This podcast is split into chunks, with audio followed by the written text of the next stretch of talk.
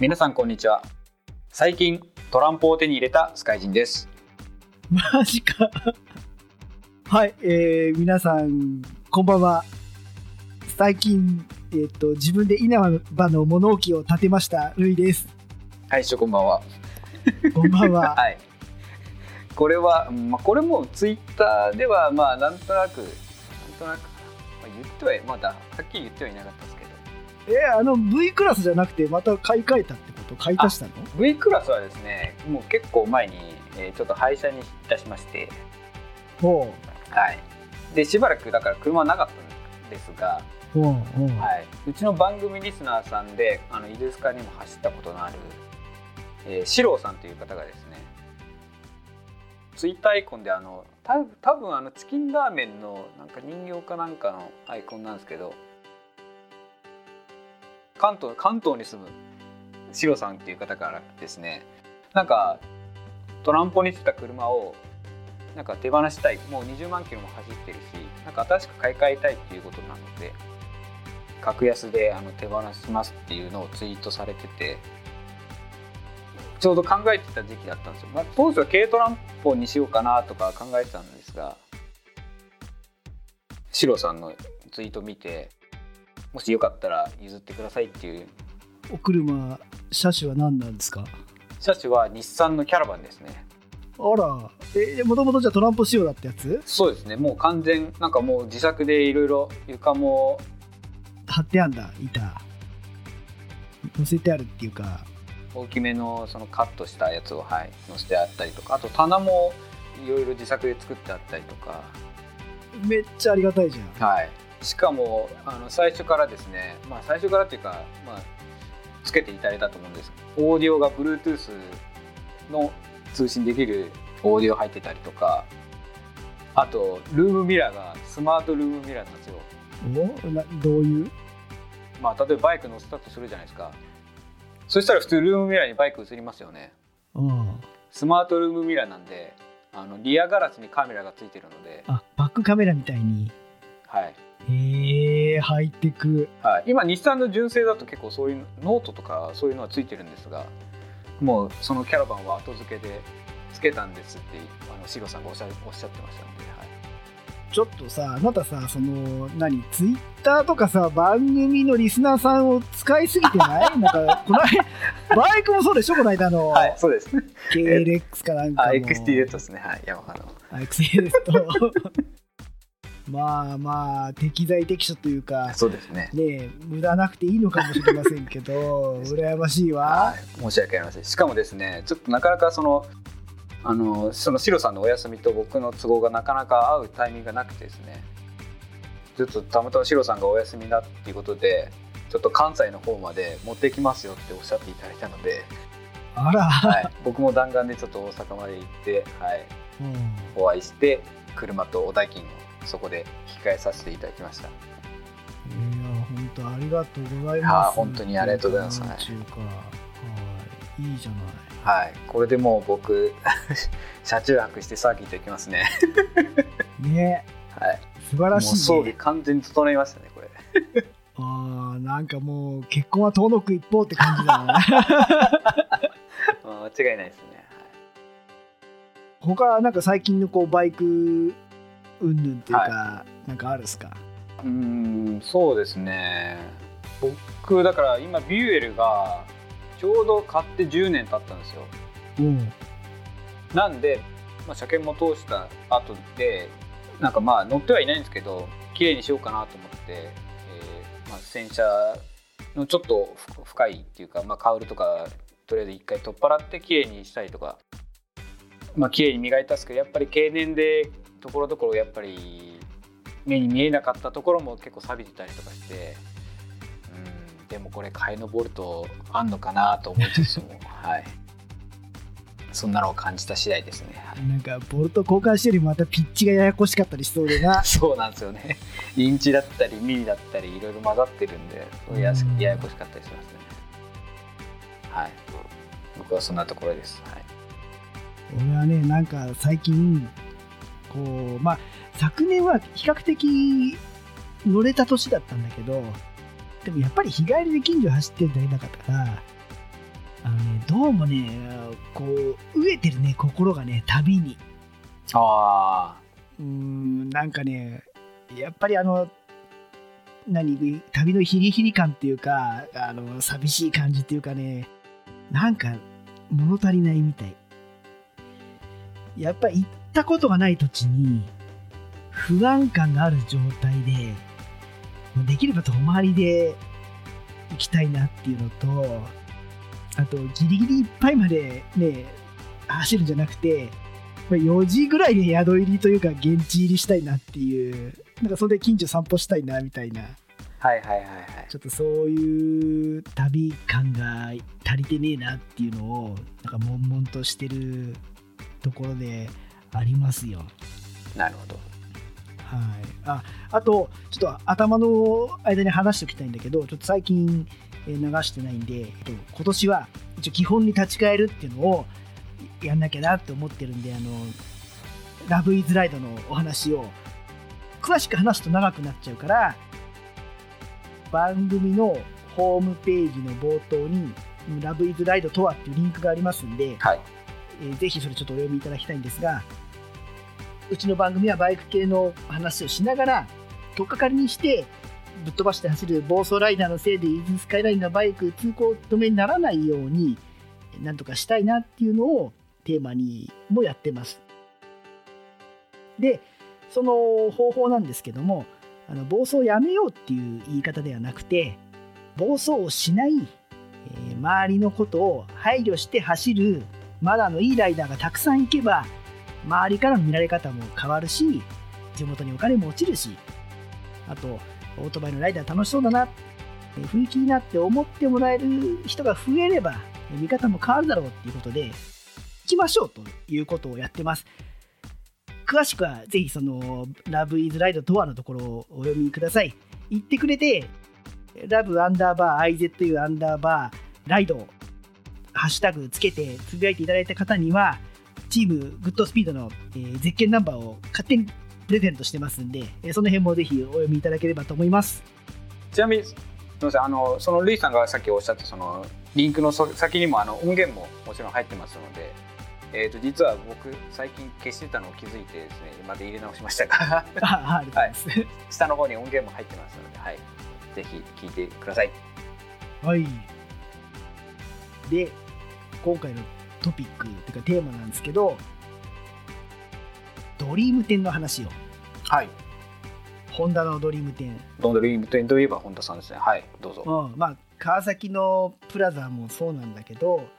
最近国産メーカーがお店の基準を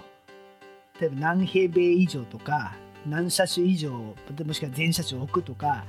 そういった基準を厳しくして店舗の規格を決めてそれに満たさないお店にはバイクを下ろしませんよとかもしくは何 cc 以上のバイクを下ろしませんよっていうのをやっているじゃないですか。そうですね。ここ数年前ぐらいからなんか徐々に厳しくなったっていうのは聞きましたけど、はい。で、ドリーム10っていうのはそのホンダの中の一番設備整った状態の基本フルラインナップが展示してあるようなこうでっかいお店、旗艦店の企画なんですけども、まあ、昔からドリーム10って名前はあったけど、ドリーム10を歌えるお店の基準がより厳しくされてなったんですね。はい。でそれによってその基準を満たさなかったりその契約じゃちょっとっていうお店が手を引いてしまったせいで地方ではホンダのお店がホンダの大型バイクが自由に買えるお店がなくなってきちゃったっていう問題がありまして以前長野会の時にあの旗坊さんもなんかそれをぼやいてらっしゃってなんか北陸地方にその当時は今ちょっと調べてないけど当時は北陸にドリーム店がなくてなんだ俺たちには夢を見るなってことかってこうぼやいてて ドリーム10そううまいこと言うなって思ったんだけどはい。確かにユーザーサイドから見ればさ自由に車両を買えるお店が自分の住む県にないとか自分の住む近県隣の県にもないとか言うと結構問題じゃないですか。はい。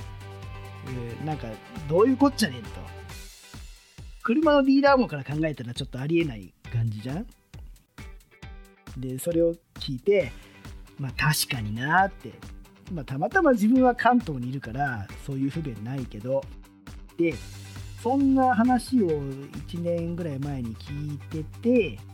最近ドリーム店を経営する方の話をちらっと耳にすることがあったの、ま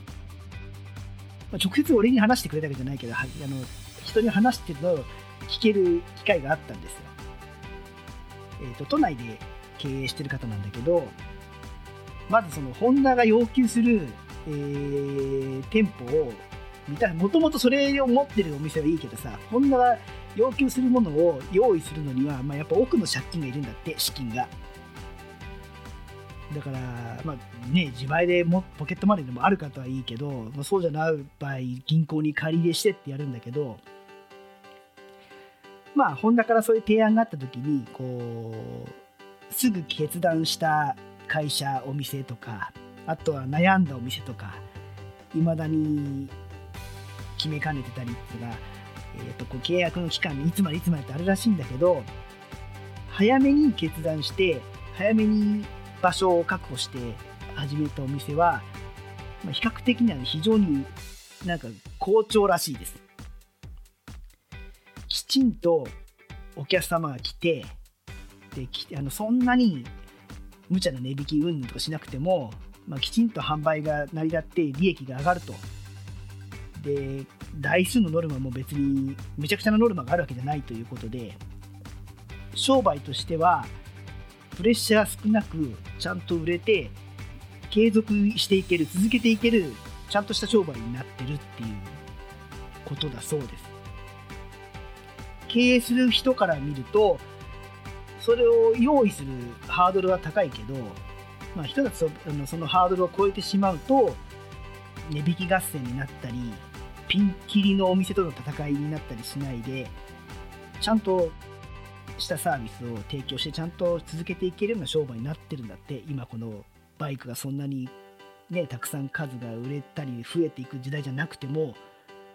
売れ売れてるっていうお話でした。なるほど。で近所にお店がなくて困るっていう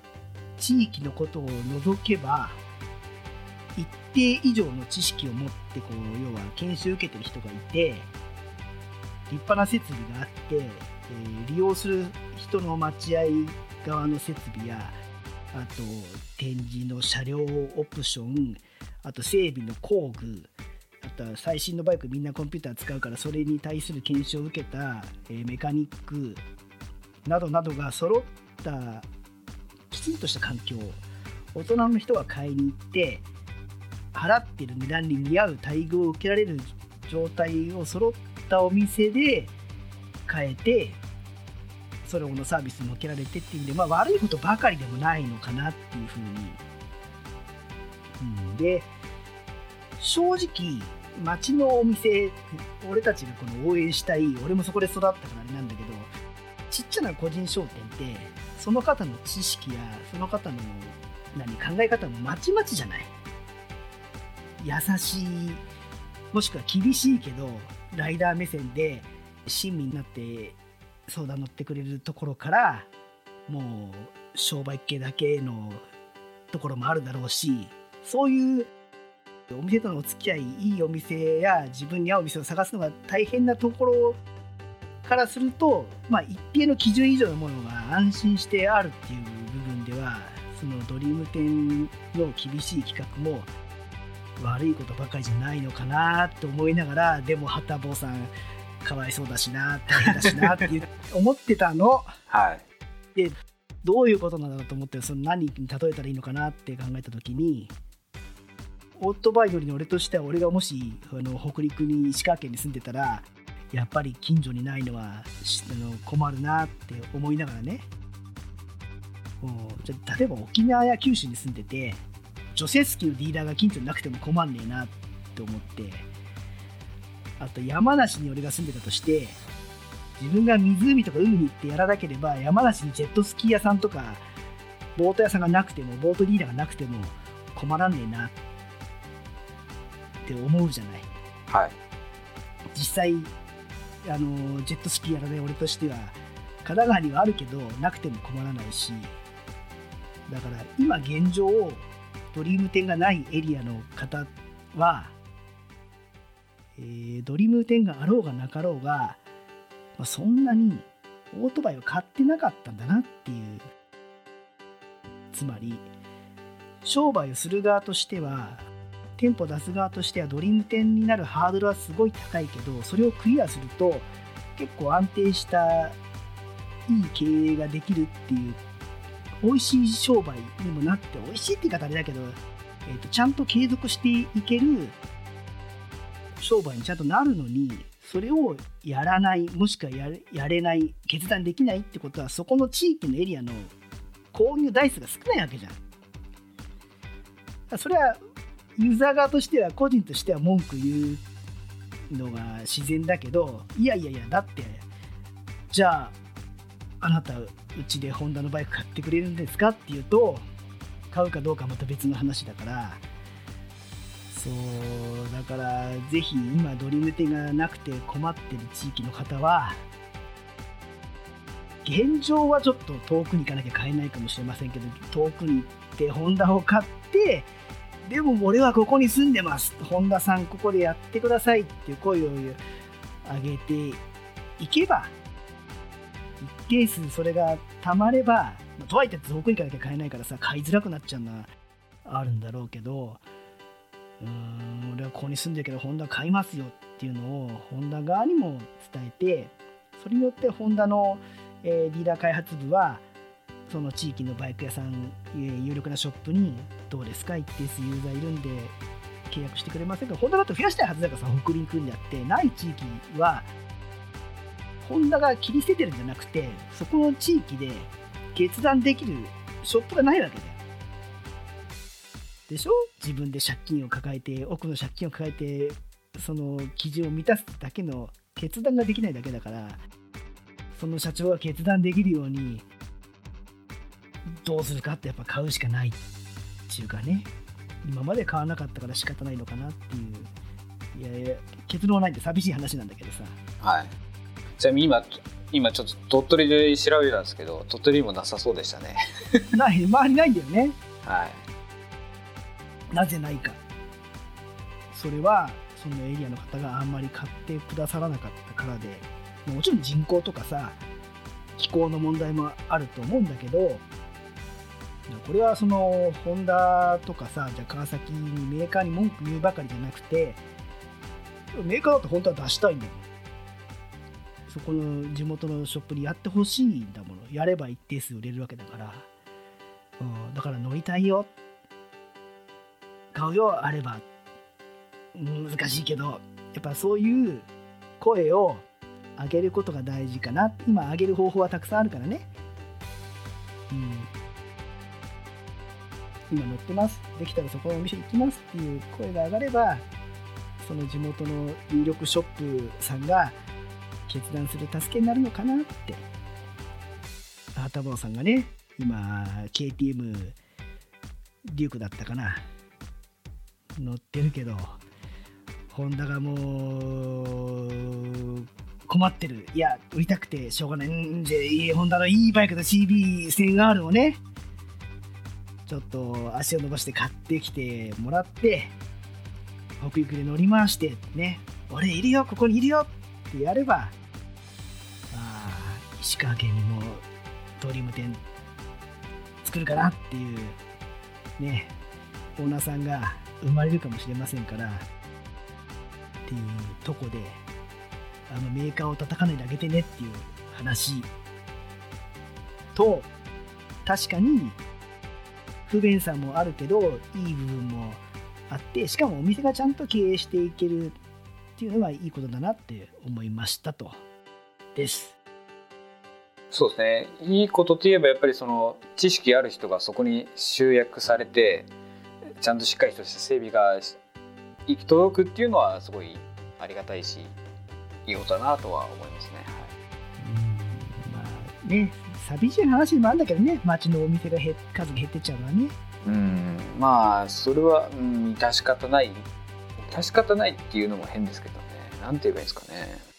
まあでもあの僕がなんだっけな何から聞いたのはバイク用品店さんがあるじゃないですか結構。はいはいあああいうところでもそのメーカーさんのとこに行ってなんか整備の研修とかもやられてるみたいなんですよ。本当？それはすごいね。はいそれはそれですごいなと思いましたね。なんかそんだから要は販売はちょっとすご僕がその聞いた店は販売はしなかったんですけどそうそういう、まあ、整備をやってくれる、まあ、もちろんパーツの取り付けとかもそうですけど整備をやってくれるところで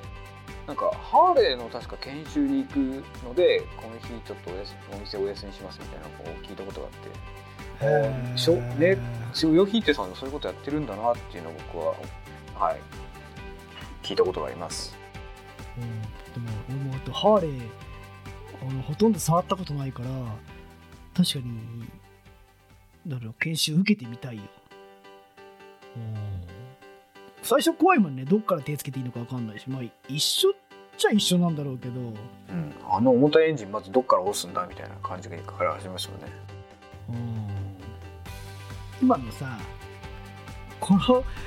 ちょっと話があるけどコロナウイルス問題でとあるショップのメーカーニックの方に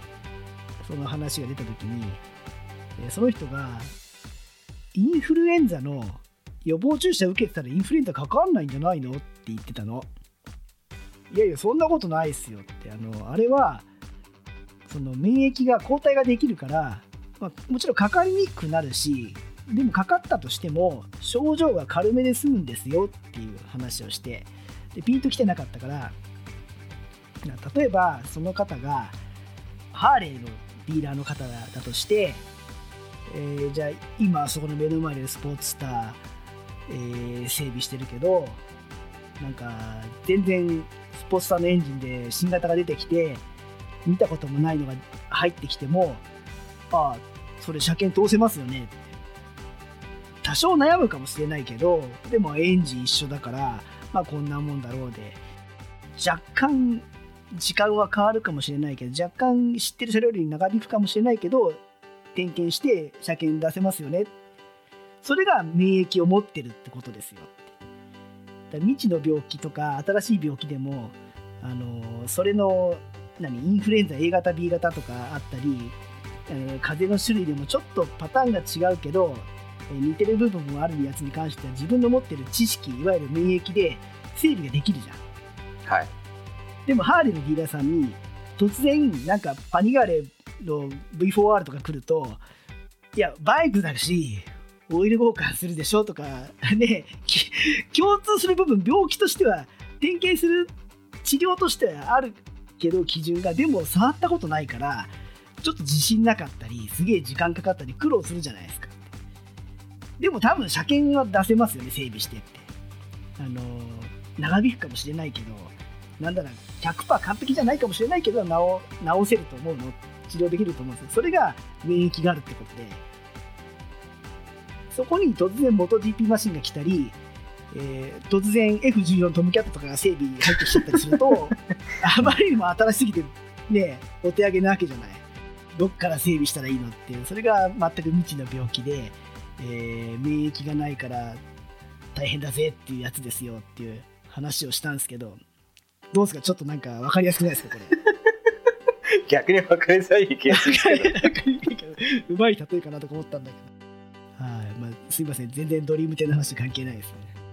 はいあじゃあ以上です。はいじゃあこんなところで終わりたいと思います。バイク買おうぜ